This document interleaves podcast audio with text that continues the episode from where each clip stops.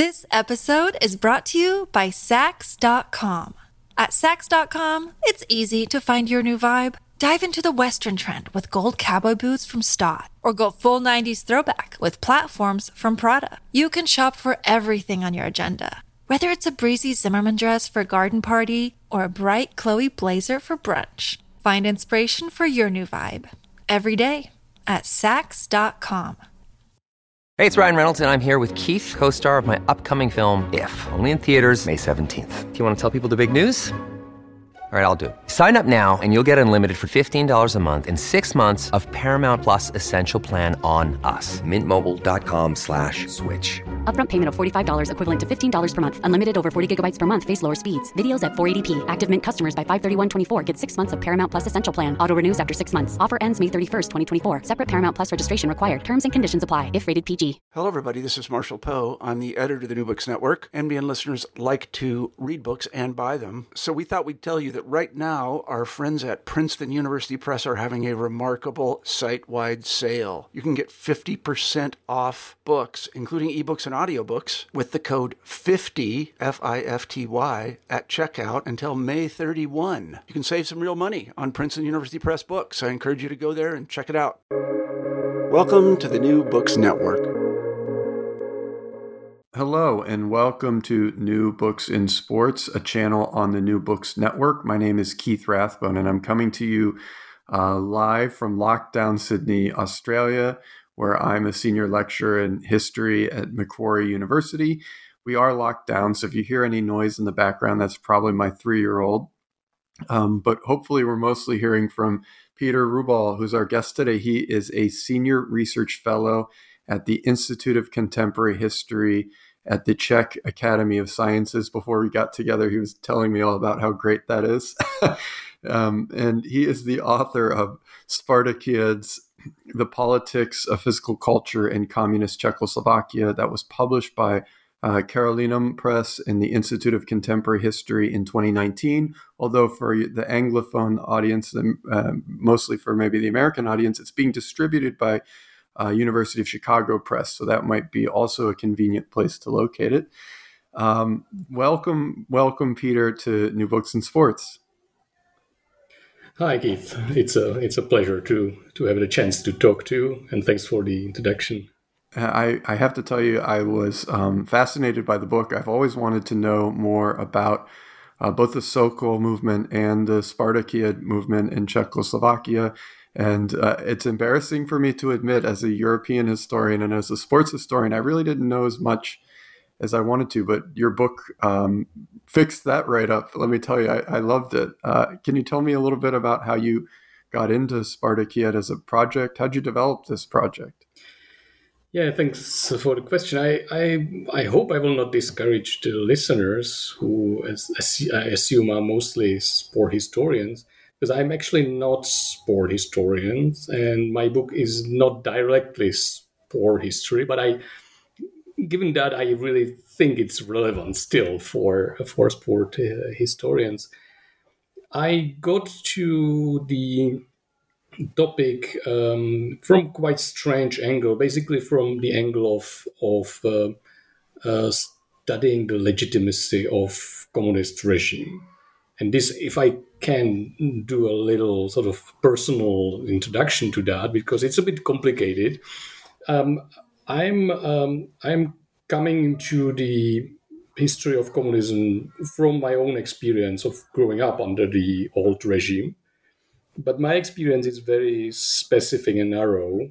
Uh, both my parents were anti-communist activists. Uh, my father was even imprisoned for a short time for printing illegal books uh, under communism, the so-called samizdat literature. And I, I, even remember as a child uh, reading sort of the illegal published Lord of the Rings and, uh, and meeting all these cool alternative culture people and, and former uh, reform communist politicians of the Prague Spring. So we were moving in that sort of very narrow group of anti-communist activists. Um, the communism fell when I was 14, so I, I experienced that quite actively. Um, but the problem with so that that raised a lot of questions for me how communism could operate for so long and so on. But as a personal experience, this was not very useful to understand or or get to the answers to these questions, because that was a group of about two thousand people maximum, maybe actually much less, who had this sort of active resistance uh, experience, and the rest of the population sort of made some sort of arrangement much more practical uh, than my parents did. So from very sort of early on i was really curious how this works for the other other people. Yeah so for me this was a question that i needed to answer through sort of anthropological inquiry into the sort of unknown culture uh, so this is really like the the communist past is a foreign country for me in in in, in that sense so i approach it as something that that really puzzled me. Uh, and the Spartakiads were probably the most extremely puz- puzzling phenomena that. Um, you know, you have synchronized movements on tens of thousands of, of people at the stadium, are willingly sort of embodying the ideals of communism. And that sort of didn't square with my experience um, at all and so I started to study it as, as sort of an exploration into sort of manipulation, how people were manipulated into that, um, into doing that. I, I couldn't believe that they did it voluntarily, or you know, I, I sort of it was sort of a mystery uh, for me. So I started very much from sort of Hannah Arendt uh, perspective and this sort of totalitarian um, view. But then I started to talk to people, and I very quickly changed my my mind um, and I uh, I started to look more as sort of social anthropology or cultural anthropology perspective on the on the on the subject. Um, and and I was led by some great uh, great people to towards sort of better understanding than than the totalitarian uh, narrative. So if if I maybe might mention a few of these uh, these people who who worked um, with me at the uh, or who led me actually at, at Central European University and then at Cambridge University. This really inspired me on, on uh, to to uh, to improve the sort of the, the original design of the of the project, which was just sort of curiosity how how something like that is possible. So it was especially István Rév at Central European University who sort of opened my eyes to this issue of politics of aesthetics, and that sort of um, is uh, I try to to uh, bring into the topic. Then uh, Paul Connerton and Cambridge, with whom I drank actually one or two bottles of Chilean wine, who sort of taught me to, to appreciate Marxism and critical theory. Uh, then Nikolai Ssorin-Chaikov um, helped me to navigate in the sort of classics of cultural anthropology, especially to rediscover Clifford Geertz. Uh, the, those discussions were also accompanied by a beer or two. So, in fact, I was drinking quite a lot in, in my short stay at Cambridge, I have to say. um, and I was lucky to be mentored uh, by Jiří Musil, uh, a founder of urban sociology in Czechoslovakia, who sort of taught me to be sensitive to to the urban and spatial dimension of, of, my research. And this much later then inspired me to move to urban history as sort of my next or current current research.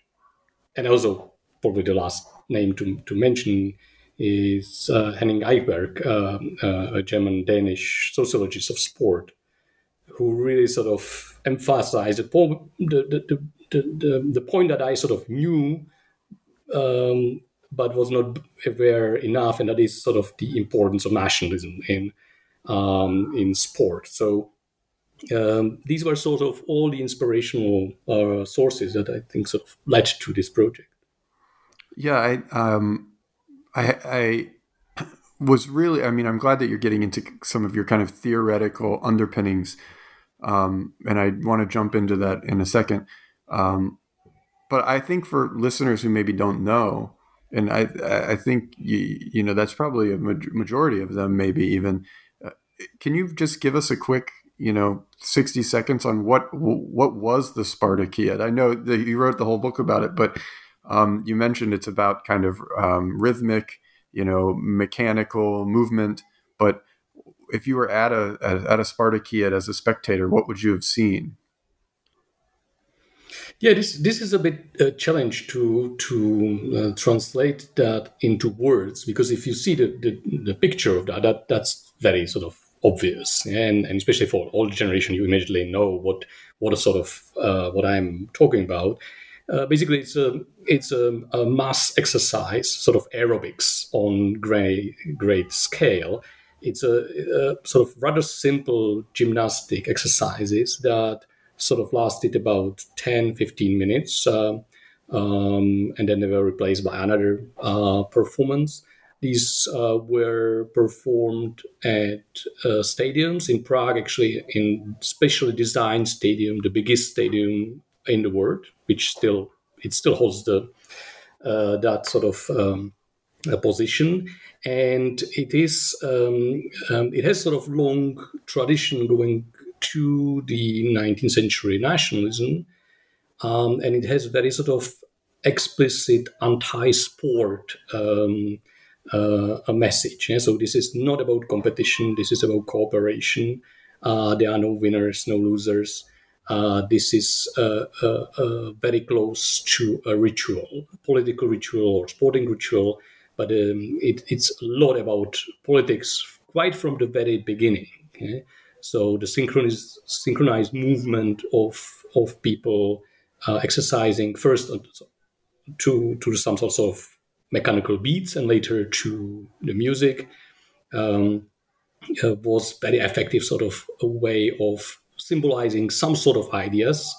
Uh, we will probably get later uh, to to that i'm afraid i'm well over the 60 um, um, seconds for introduction of that mm-hmm. of that topic. But it's it's it's sort of highly modernist uh, project where you distribute the bodies on the exercising field uh, in very strict geometrical um, order, and then sort of the success of this exercise is in the synchronicity, so that everyone does the movement exactly the same uh, at the same moment as all the others, and that also means that it needs to be pretty simple because you need to to master uh, the the movements. Yeah? So it, it has quite it's quite far uh, apart from uh, competitive sport.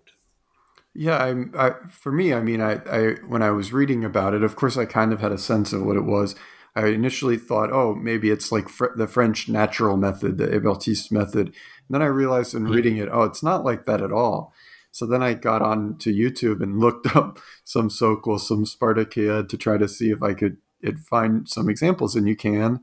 And it immediately reminded me of the 2008 opening ceremony to the Beijing Olympics, this kind of like mass synchronicity, which, as you say, is kind of muscular and physical, but not sporty. Um, and and I was thinking about the way in which people talked about those Olympic uh, opening ceremonies as being kind of particularly uh, communistic. But you take on that idea that, and, and, not to reject it, but to grapple with it, the idea that the Spartakiad is a kind of communist ritual. So I, I'm wondering, like, for for you, and this is kind of, I guess, asking your big conclusion before we dig into the nitty gritty.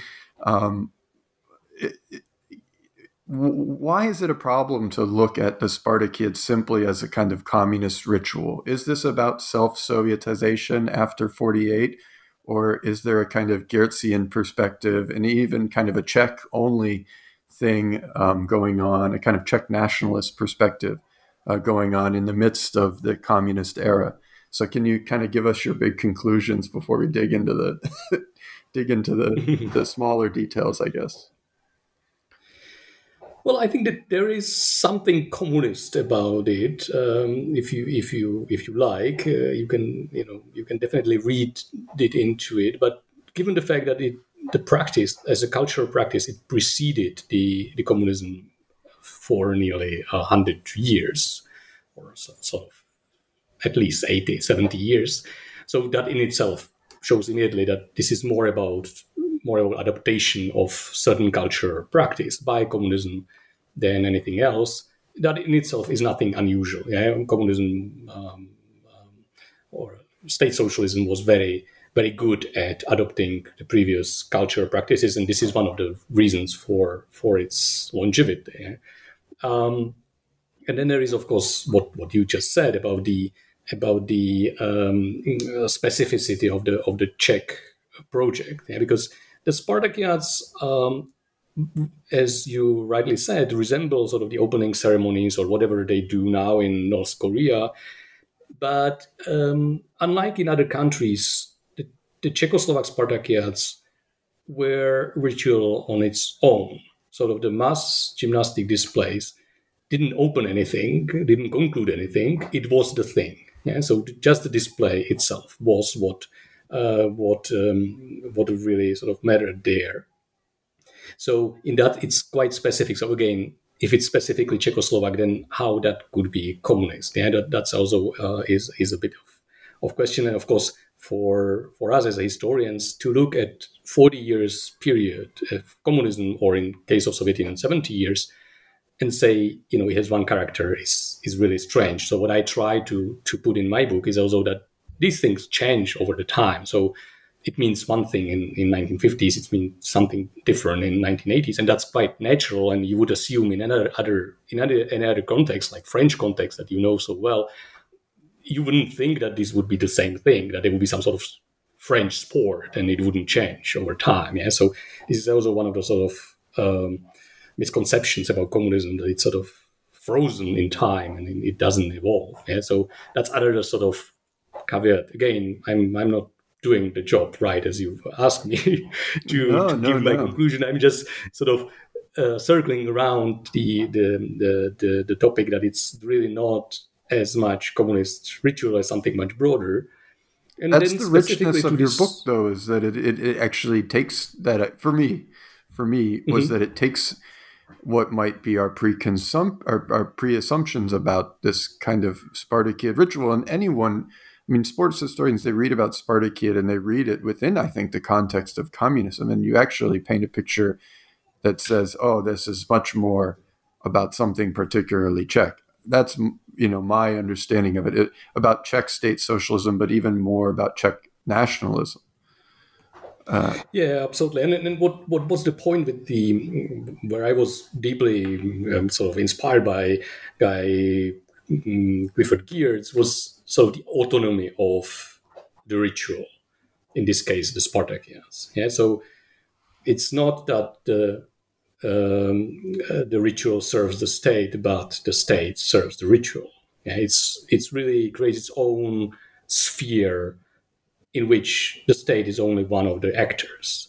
Um, it has its own meaning and it, its own tradition. The state simply cannot interrupt that, that tradition without enormous cost. And we might go back to that because it actually did happen at one, one, one time, yeah. but very critical time.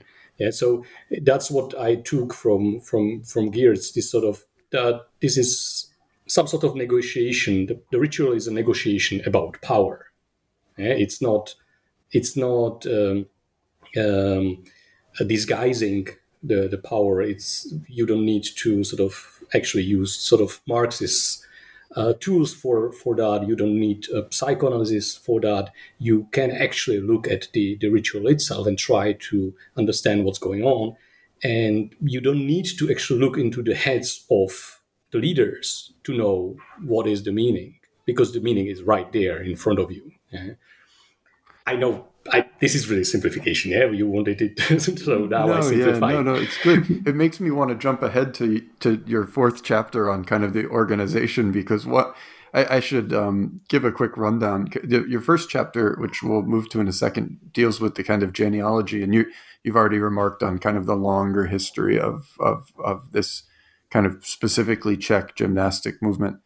Um, and then you look uh, at kind of the early period and later period post normalization within the Spartakiad. And then you have two chapters at the end that kind of, oh, in many ways overlap the the the whole of the of the period you examine. Mm-hmm. What first is on the organization of the Spartakiad, and the and the, then the fifth chapter is on society and the Spartakiad, kind of looking at why people, how do people react to it. Um, but your fourth chapter on organization of the Spartakiad really, um, I loved it because the the full cost of this to the state socialist system became so clear, and you're like, oh my god, how much money are they spending on these events every five years? Um, it was just kind of an immense an immense undertaking. yes, yes, yes. Yes, that is exactly the point. They, they, simply too much for for their own sake. Yeah, it was it was ruining the system, and and that's what exactly um, Geertz um, you know describes at, at, at, Bali. That that actually there is there is a sort of kink that that serves the pomp. Yeah, it's it's his entire sort of politics is about uh, providing the the ritual for for the for the people, and there are some uh, there are some great books on that on, on antiquity were, where also this you know uh, bread and circuses it's not only about sort of the you know cynical game but it's it's it's much more complex. The interaction between uh, the the ritual and the power is, is much more complex than, than being usually sort of under this lay interpretation of Marxism we, we sort of uh, assume I think so then, how does be? I mean, to jump then in in a in a poor transition into your first chapter, how does this kind of gymnastics movement become such an all pervasive feature of Czech society? Like, where does this this come from? Uh, and I guess I've mentioned Sokol before, but can you give us some of this long genealogy? Okay, so I, I, I, I, trace it into the two sort of routes. So first, maybe I will start with, with the thing which is more obvious, and that is sort of Czech nationalism um, that that emerges in the you know mid 19th century as sort of organized uh, uh, nationalism to to use uh, Miroslav Hroch's sort of uh, uh, phases of, of nationalism, very useful sort of tool to to to work with. Um, and and uh, this is a time of sort of nationalist movements that use the relative liberty that that operates in Habsburg um, monarchy, and they compensate for the fact that Czechs and many other nations do not have national institutions. So the movements are um, sort of filling this, this vacuum um, in very specific way. And, and I call it sort of gymnastic Sonderweg in, in, in, my, in my book because I think this function of sporting movements which um, replace the state institutions and replace them by sort of national movements are then giving them a specific um, specific character that is different from uh, the development in, in, in Western Europe and especially in, in, in Anglo-Saxon uh, meaning of the sport. Yeah, so this is this sort of um, allergy to competitiveness, for example, is, is something that that I think comes from this idea that that these nationalist movements are actually national institution, and because they are national institution and not state institution, they do not have a natural boundaries. Yeah, so they are quite naturally sort of expansive and, and relatively aggressive nationally because they don't they are not tied by the state state borders. Um, the Sokol movement was uh, founded in the in the 60s uh, by um, a professor of, of aesthetics, um, Miroslav Tyrš, who was um, uh, a German by origin, and he modified his name, and I, I made a bit of fun of, of him in my book uh, um, where I describe the, I think, four or five stages in which he changed the name from typical German name into a Czech one. And, and, and then he copied a German, quite well established German model of uh, this um, um, gymnastics or Turner um, uh, movement into the Czech environment.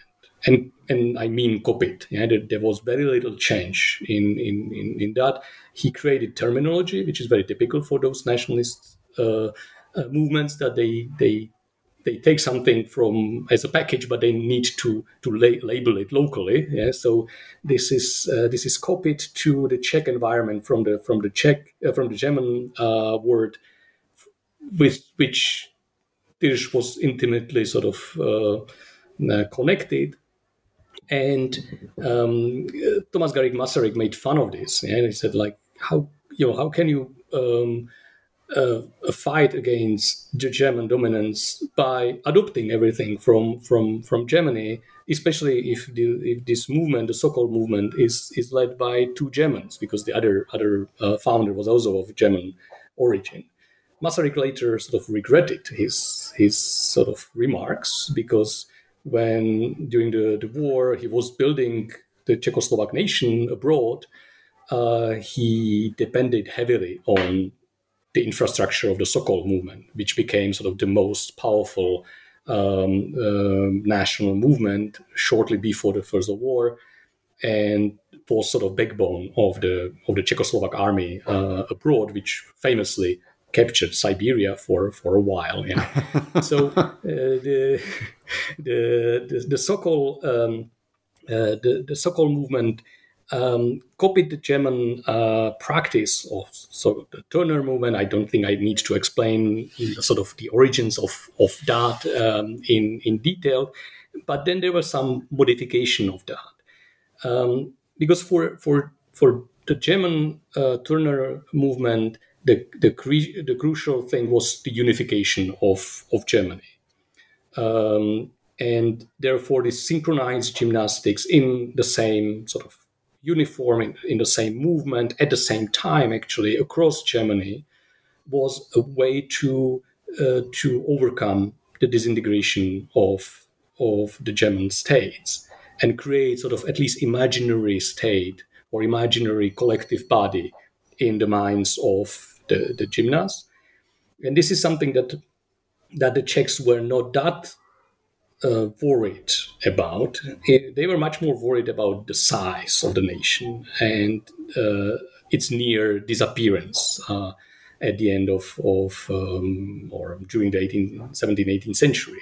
Yeah, so um, the unification was not such a crucial uh, crucial issue at, at that time. So they tried to overcome the smallness of the nation, but they didn't really have tools for that. So I think from there the focus of on aesthetics came. So they needed to overcome the Germans, um, but they couldn't do it by the size. So they they tried it by the perfection, and that also fit to the uh, project of of um, Tyrš, who was um, uh, you know expert in aesthetics, and he tried to to change the sokols into sort of the um, the perfection of the the statues of antiquity. Yeah?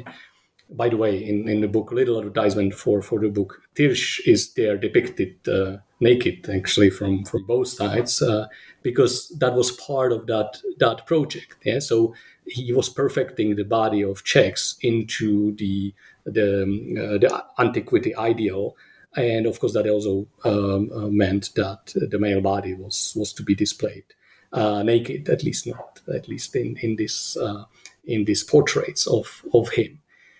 Um, he's extremely interesting character in itself. He then commits suicide mysteriously in in uh, in, in, in the Alps, and he suffers.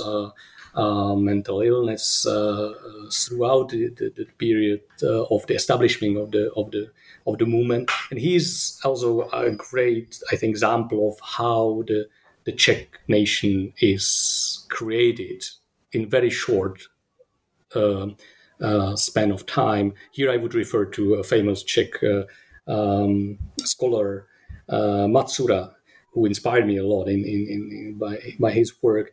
And he speaks about sort of this creative um, nature of the Czech nationalist movement, but also many other nationalist movements. Um, that you you can create at that time really word for yourself, even if it's just this little Czech word. Yeah, so Miroslav Tyrš comes to Prague as a young, ambitious man, and he he finds the Czech nationalist movement very attractive and very promising for his own future. He wanted to come to Prague to establish a Shakespeare club, but discovers that there is already one. So he thinks about, okay, well, what else I know and he was already a gymnastic trainer uh, in a private institution. So he found this, um, and because nothing is done yet, yeah, so everything is open for him. Uh, so he uh, he he recreate himself, and he also sort of in this way recreates the nation and try to reshape it. one of the key slogans of the Sokol movement was "Every Czech a Sokol." Every Czech a Sokol, right? Well, yeah, I, he tries to create a. Sorry, yeah, no, no, no. I was I was going to say, I, um, I mean, the first this first chapter is you cover a lot of ground. It's really rich. Um, what you do in terms of of framing Sokol as this kind of key nationalist institution that helps bring together the Czech nation, but that also, because it's um, maybe so pervasive, uh, more so than than other national institutions, um, helps shape through its aesthetic uh, the kind of ideal ideal of the Czech state later, um, both in this first um, uh, republic period and then mm-hmm. in in in the in the in this uh, socialist period as well. And, and, for people who are um, interested in the kind of interwar body politic, I want to. Uh, there's not just naked uh, drawings of Tyrš. Uh, there's there's a really good discussion of the kind of um, body politics of different gymnastic movements, and the Germans being maybe too um, focused on their upper body. uh, so there's yes. there's a lot of. I mean, I think uh, that's obviously a conversation that's ongoing, but um, people interested in kind of this pan European conversation about the ideal body type, national body types. Should these body types be the same? Are each nation um, composed of people who are essentially different and thus need different body types? Um, all that's all there. But eventually, of course, we get to the the the the geopolitical movements which help shape things too, and um, we we come into the the communist period. So the communists, when they come to power, they they are face to face with this Sokol movement that they have to deal with. So what are they? You know, why does the why doesn't Sokol disappear in 48? Why does it keep going? Uh, you've hinted at some of this already. We're jumping into chapter two. so tell okay, take okay. us into that period. okay. Um, yeah, the well, the Sokol nearly disappeared. Um, it was quite quite close. Um, well, first of all, as with many other things, um, communism simply inherited very complex society that they needed to govern somehow and the Sokol movement was the biggest uh, movement uh, that they they they encounter. Yeah, it had uh, after Second World War, it had a million a million members, and everyone who meant something was Sokol, and they quite cleverly uh, decided to disband their own uh, sporting organization, which of course they they had in interwar period because Communist Party was legal, unlike in other uh, Central European countries, they could operate here. But they dissolved their own organization and, and, and uh, asked their members to join Sokol. And they argued that the, the sporting organizations should be unified. And it was a time of great sort of centralization that was not only a communist project, it was more general uh, trend that sort of so-called the national revolution needs to be done by sort of great unification and we need to get rid of the sort of the plurality that destroyed the the first republic. That means the interwar um, uh, republic. So um, they first tried to cooperate with the Sokol movement. Um, and they also faced a practical problem that they took over the country uh, in February 1948.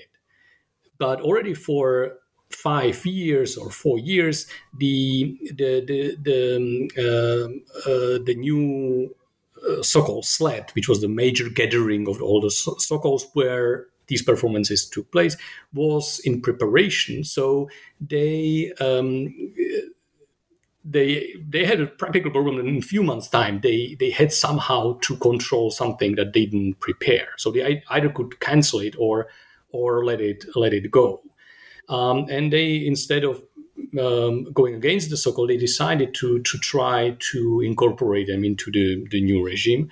Um, and um, they went ahead with the organization of, of this of this slet in 1948. Unfortunately for them, it did turn into a massive sort of demonstration against the communist regime. That probably was the only time they really were challenged on that sort of grand scale where thousands of people were sort of cursing them and publicly displaying um, this loyalty to them. And based on this experience and also the pressure from the Soviet Union, was that it, it looked that this um, uh, type of exercising will disappear from the cultural practice of communism. Uh, but then Stalin died nine days later. Uh, our local Stalin, Klement Gottwald, died. So he went to burial and, and, and got a flu and died. Um, and there was a political sort of vacuum there and, and symbolic vacuum because Stalinism um, and its legitimacy rested on the figure of the leader.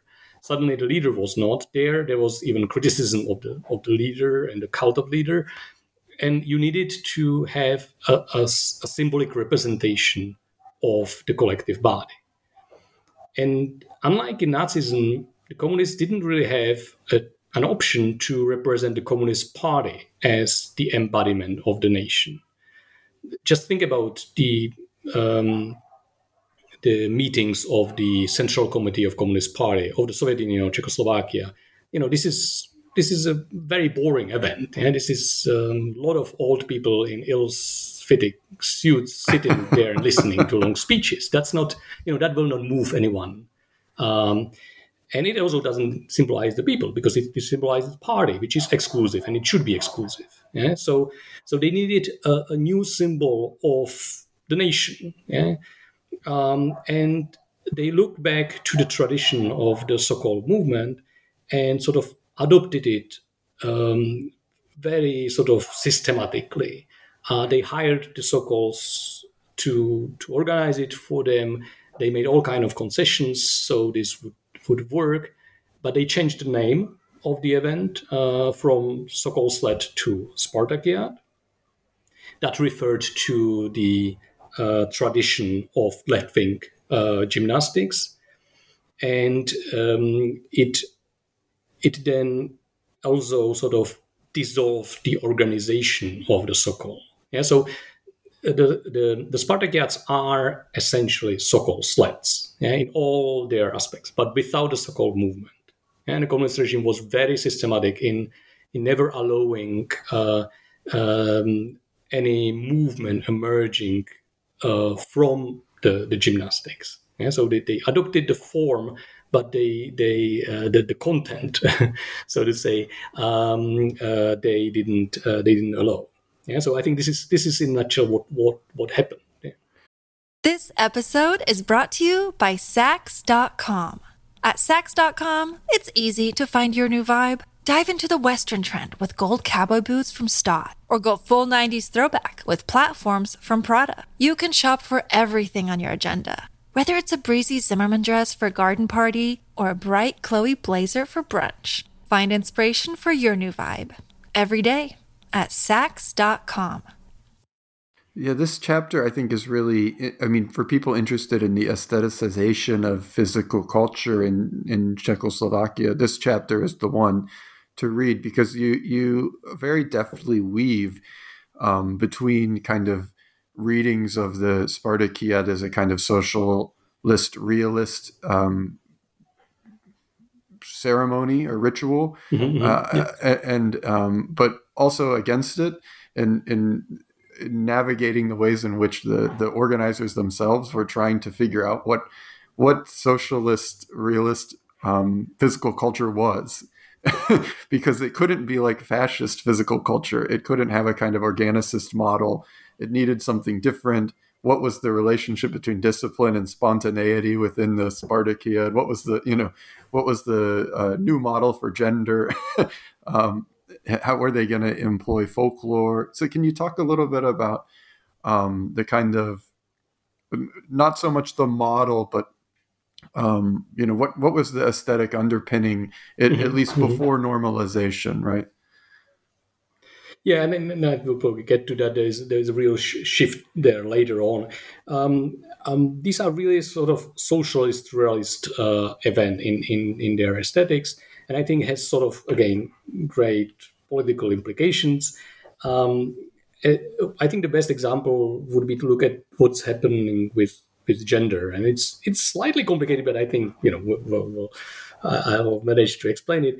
Um, similarly to what happened to class um, or nationalism, or sorry, uh, national identity, um, Stalinism sort of draw very clear lines about, uh, around these identities, but then actually it assigned them quite arbitrarily.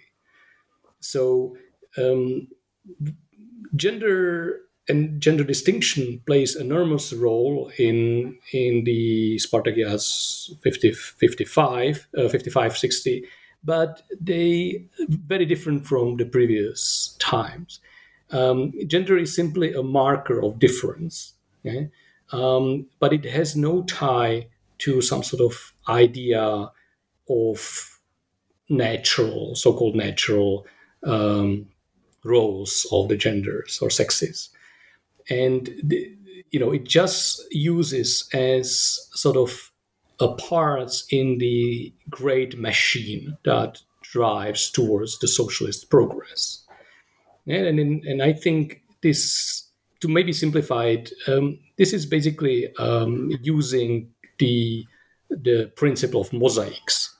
Yeah so the individual bits that you compose the image from needs to be very well defined clear cut, uh, unproblematic, and then you assemble them quite arbitrarily into sort of one big sort of story or image. Yeah, but um, that doesn't. You know, you can you can move them as as you as you like. You are the master of, of the of the narrative as as the as the leader. Yeah, so you are not tied by the, the tradition or organicist sort of metaphors and so on. Yeah? yeah, so it's it's very very arbitrary and so and, and this this later on changes uh, quite radically. It's also uh, the uh, the fifties are typical for employing um, uh, avant-garde artists. So there are sort of mass choreography of the of the bodies with very little sporting con- content. I described there one one performance. Um, it's called I think New Shift Begins, and in that performance. Um, uh, thousands of uh, male gymnasts are forming huge cogwheels on the surface of the stadium. And as they are running, the cogwheels are turning. Um, while while the the women are are um, um, performing um, something that, that should resemble lines of, of wheat uh, waving in, in, in the wind. So extremely sort of explicit symbolism. Um, also, the mo- movements of the bodies are very sort of s- stylized, very symbolic. Yeah? very often they are they are actually um, showing some other movement. So they exercise in order to display like work uh, or leisure activities. At some at some points, they are actually you know doing movements that should show sporting activities. Yeah? So they are not doing sport; they are they are showing sport. Yeah? Right. So it goes into quite absurd sort of lengths um, to imitate these the socialist aesthetics. But as you as you've already alluded to, and as you discuss in your third chapter, this changes pretty significantly after um, the Prague Spring and after the cancellation of the 1970 uh, Spartakiad. So maybe you can talk us through a bit how the Spartakiad um, is impacted by this new era. What what happens, um, and and how does the Spartakiad change? Yeah, so I think that's um, that's really a profound change because I think the, the regime actually changes dramatically after uh, Soviet intervention in, in 68. I have some serious doubts how much communist it is after after that that year. And so the legitimacy of the regime changes dramatically. It no longer aspires to transform the society, but to pacify it. So the preferences are completely different, and that that shows in the Spartakiads as well.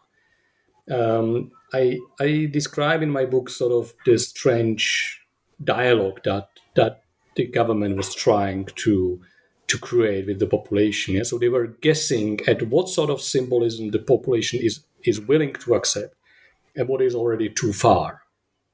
And of course, it's strange dialogue because the other side does not respond. Yeah, so it's just guessing what what is acceptable and what is, what is not. So you see a sort of nationalization of the the performance. Yeah, so now all the symbols are national symbols. Um, you also see uh, the, the, return to the Sokol model of representation of, of the body. So um, it tries to get rid of all the additions to uh, to the um, sort of symbolic power of the of the body. So, for example, if you look at the transition of the army performances, yeah, the soldiers in fifties were uh, performing in uniforms with weapons. Uh, the tanks were going through the stadium and so on. Yeah? Now they are nearly naked. Yeah? Um, they are, and and, and their body, their physically strong body, which is organizedly suntained. It was part of the military training was that they were um, they were uh, lying and, and, getting proper suntan for the performance. Um, uh, this is, you know, this uses the well-established sort of connotations of that strong male body or or attractive female body. All these all these uh, sort of stereotypes are mobilized um, in pretty brutal fashion, especially if, if you look at what's happening with the with the symbolism of female body that that is not emancipatory in any sense. I think some of the examples that I show in my book are quite shocking. Yeah, the way the way the women are pushed to symbolize um, very traditional supportive role, how they are tied to natural uh, cycles of reproduction and natural myth, uh, historical myth, and and and so on. While it becomes it has nothing to do Oh, sorry, sorry, I was going to say, in, in I think you mentioned in your in the book as well, becomes a much more kind of Foucauldian, almost biopolitical ritual, um, post normalization. Yes, yes, yes. Although one thing I, I would point out that I thought was really interesting is that it wasn't just young people; it was also older people as well. Mm-hmm. That even people with gray hair, they were kind of wanted to emphasize um, family life as well as um, just the kind of usual categories of youth and um, exuberance. yes, that's true. And actually, it was very inclusive and it has some positive aspects uh, in that sense. So it was exactly, it was um, performance for, for quite old, especially old, older men. Yeah, because the men were no longer terribly attractive to to these uh, exercises. So in fact, they were getting uh, older each five years the same men were performing okay? so they were getting older and older and they had to adopt to that so the the, the, the exercising were, were simpler um, so they would they would cope with it and also on the other end of the spectrum they try to in, include mothers sometimes fathers as well with very small children so from two years old the, the normal was about three three four uh, they had sort of common exercises with you know mothers and and children something mm. that was unthinkable in the 50s and 60s where the idea was that the children actually should be sort of taken away from from the family um, environment and be socialized yeah in and there was a very explicit discussion about it that this this is not acceptable i interviewed the the founder of this um, uh, of this practice of exercises of, of mothers with, with children. And, and she described how difficult it was uh, for her to to convince uh, the, the leadership that this is this is good idea. And then suddenly in the 70s and 80s, uh, this became the, the, the, central ideological message. Yeah? This this unity of mother and, and small child and and imperfection of the children and how they actually didn't exercise but played with the sand on the stadium was something that was celebrated, not not um, not corrected. Yeah, so I did I, of... I, did want to know mm-hmm. that I loved in in obviously I read this in an English translation, but the the, the what they called the, these children just misbehaving quote unquote or not doing what they're supposed to soloists. And that, yes, yes. I had someone with a three year old myself. I was like, oh yes, that's my daughter, a soloist.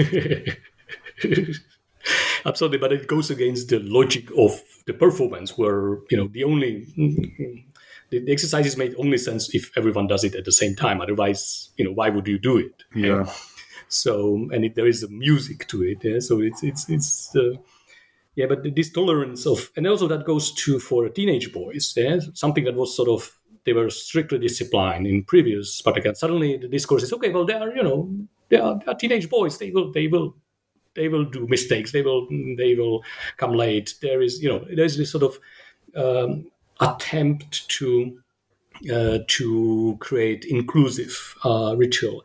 And what was sort of shocking for me is how successful it is. So uh, I sort of um, argue against some of the narratives of socialist rituals and also of the socialist regimes at towards the end of the the existence that it sort of was uh, just you know dying um, and and boring and so on.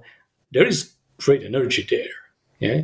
But then what I try to argue at the very end, the, the times really change, yeah. So I think what what I speak about is not communist ritual, but modern ritual. And then, yeah. you but, know, uh, once we enter the postmodern era, the time is over for that. It's yeah. So there, there, and I, I'm, I'm. It makes me think about how in your third chapter you talk about the kind, and you continue to talk about that in chapters four or five, the kind of feminization of Sokol as men, mm-hmm. many men kind of drop out because they prefer sport or something else. Um, I, I, do want to turn to chapter four and chapter five. These were, I have to admit, uh, my two favorite chapters because they're just so full of um, really funny details. Uh, for example, in chapter four, you have a long discussion of the fact that maybe Sokol doesn't actually benefit the body in a real way. Yes. Like, it, the, the, ideologically, at least, it's supposed to create a, a more perfect, um, you know, body, but actually, it perhaps doesn't. And when you compare that to the immense cost of the organization of the Spartakiad, um, you you get a sense a real sense as as you put it it's the state in service of the ritual rather than the ritual in service of the state. So i wonder if you could talk a little bit about what it was like. I mean how did they actually host these things? I, I think people might think we're thinking about 10,000 people but how many people participated in in a spartakiad and what were some of the difficulties that the state faced in organizing the whole thing in the first place Yes, uh, um, that's a good question. Uh, no, the scale was completely different. Uh, so um, the training was done by one to two million people. Yeah.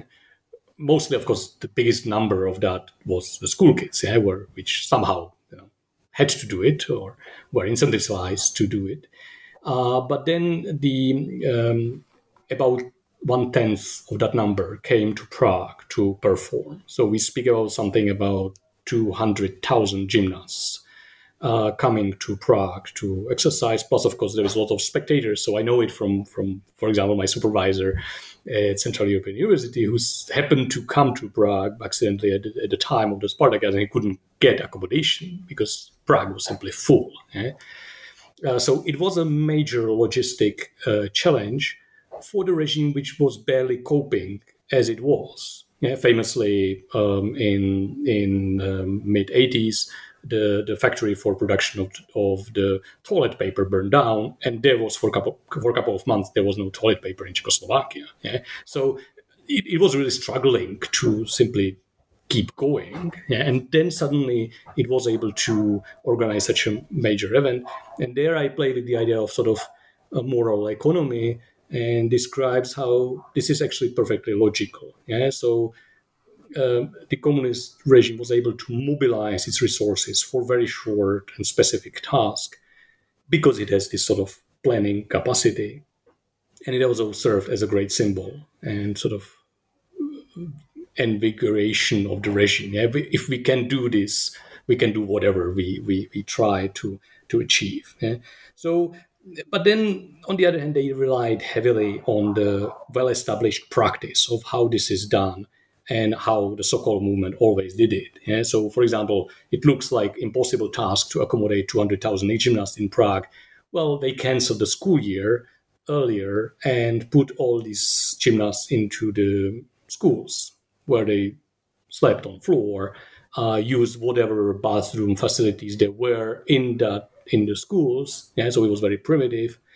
Um, then they used army to to feed uh, the, the, the people, um, uh, but there were some major logistical headaches, especially surrounding the, the transport and also how to entertain these people after they perform. Yeah, so this is something that I also uh, work with the contrast between the perfect discipline at the stadium and the complete chaos right after the performances ended.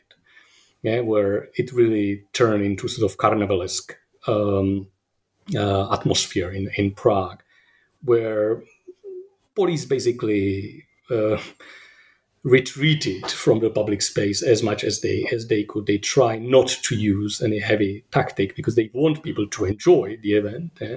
They let people drink heavily, um, and they just recorded the costs of you know that they break down whatever the equipment there was available there and.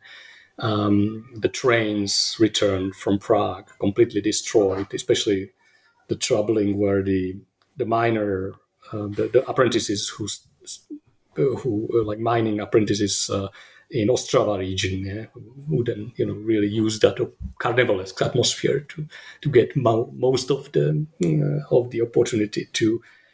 It was not about striking back to the regime. It was more about sort of liberating at least for a few days from quite oppressive uh, yeah. communist leadership. You, you, talk about, I mean, I, I would I would just mention one other thing in terms of like the actual organization of the Spartakiad that really struck me was that it often took longer for people to assemble in the stadium to actually walk through the doors and get onto the field than the events themselves, and that people co- complained about that. That gives you a sense of kind of the scope because it just took so long for this many people to get out um, and and to to to assemble at all these kind of predetermined spaces on the field that were marked out by these particular markers, and the markers had to be marked out um, years in advance, and they had to move them out because people's yeah, bodies changed. people actually put the, to put the markers there. Yeah. So there was a sort of like military organization just to make the exercising field sort of um,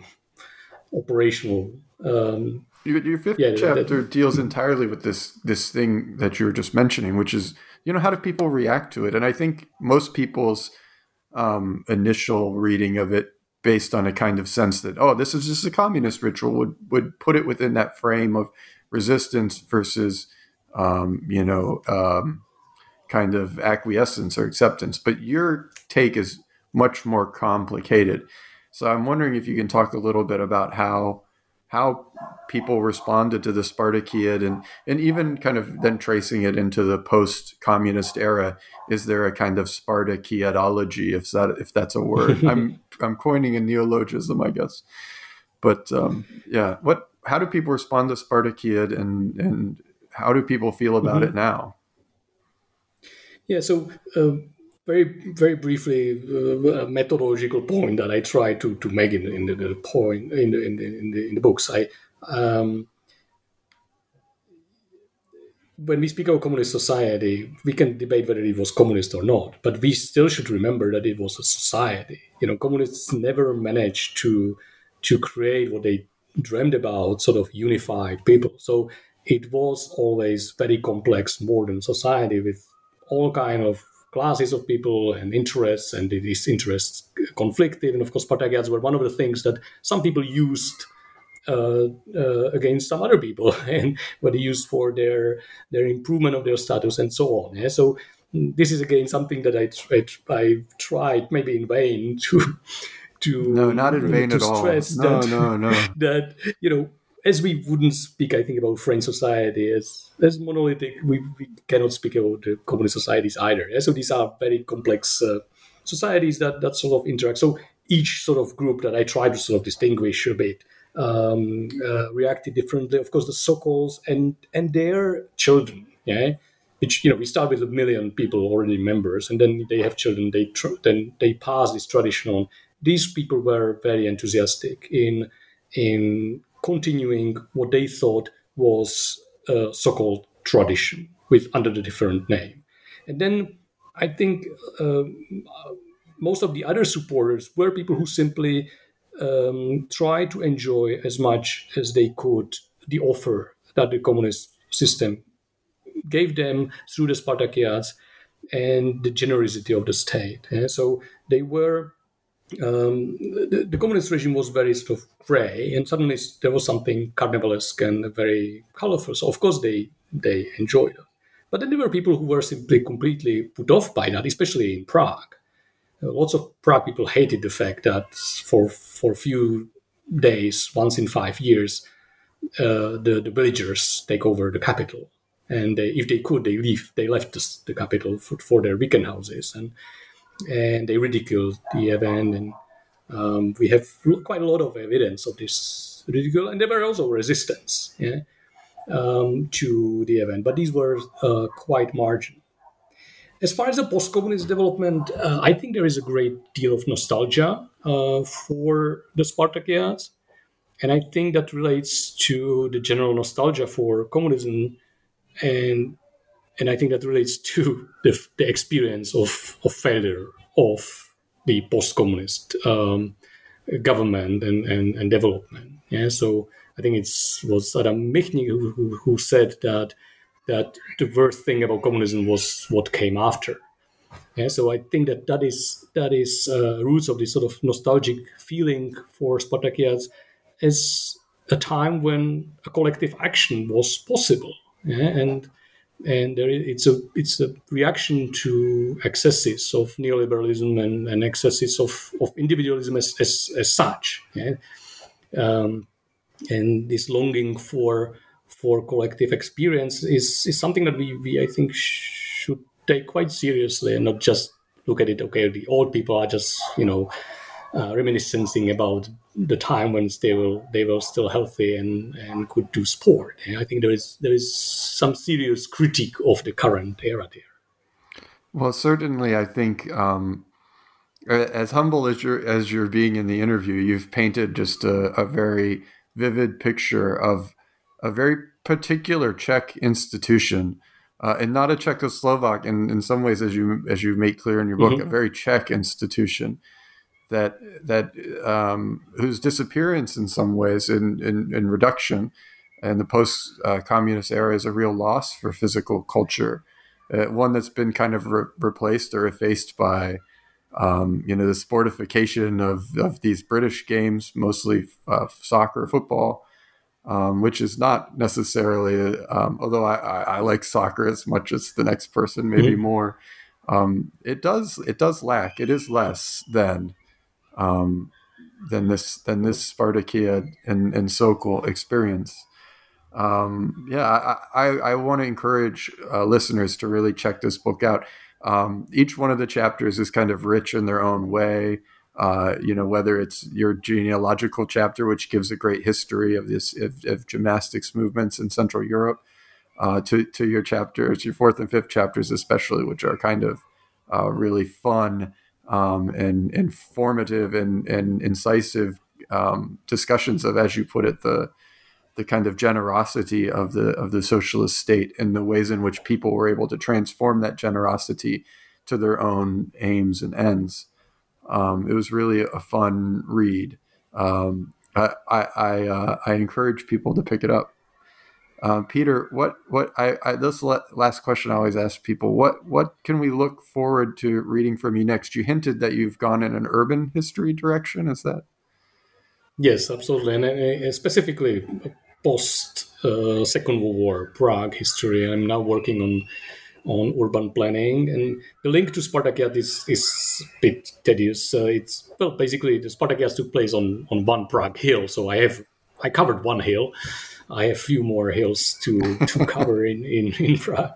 No, I'm, I'm actually, and I published just now with, with uh, my uh, colleagues, um, Brian Ladd and Matěj Spurný and Csaba Jelínek, a spe- special issue of uh, Journal of uh, Urban History um, on sort of crisis of socialist modernism and, and the rise of um, sort of new, new neoliberal urban planning or rather lack of it. Um, so so this this is something that I work mostly on. It's also continuation with the Spartakiad project in the sense that I look at the role of experts and interaction of experts uh, with the uh, communist regime, whatever is that, and we, we discover we as we research it, we discover that there is less of regime, or that that it actually doesn't really exist as as as a regime. Yeah, it's it's a sort of uh, collection of various interests and, and, and forces and, and experts seems to play an increasing, ever increasing role in in running of the of the system as something that you would actually expect. Yeah. so urban planning is definitely uh, my new uh, new area and and urban planning of, of Prague especially. Yeah, and uh, I, we didn't talk about it at all in the in, in the interview today, but there's some really um, uh, interesting sections on and urban planning and architectural symbolism within this work as well uh, that I really appreciated. Uh, although we did, like I said, we didn't talk about it, but um, for people who are interested in that, I encourage them to pick it up as well. Um, I've been speaking today with Peter Roubal. He's a senior research fellow at the Institute of Contemporary History at the Czech Academy of Sciences, and he's the author of Spartakiad, The Politics of Physical Culture in Communist Czechoslovakia, which was published by Carolinum Press and the Institute of Contemporary History in 2019. But as I mentioned earlier, it's being distributed um, by University of Chicago Press as well. Uh, thank you so much for joining me, Peter. Thank you, Keith, very much. It was a pleasure to talk to you. Thank you. You've been listening to New Books in Sports, a channel on the New Books Network. My name is Keith Rathbone, and I'm coming to you from Sydney, where I'm a senior lecturer uh, in history in the Department of History and Archaeology at Macquarie University. Thank you for listening.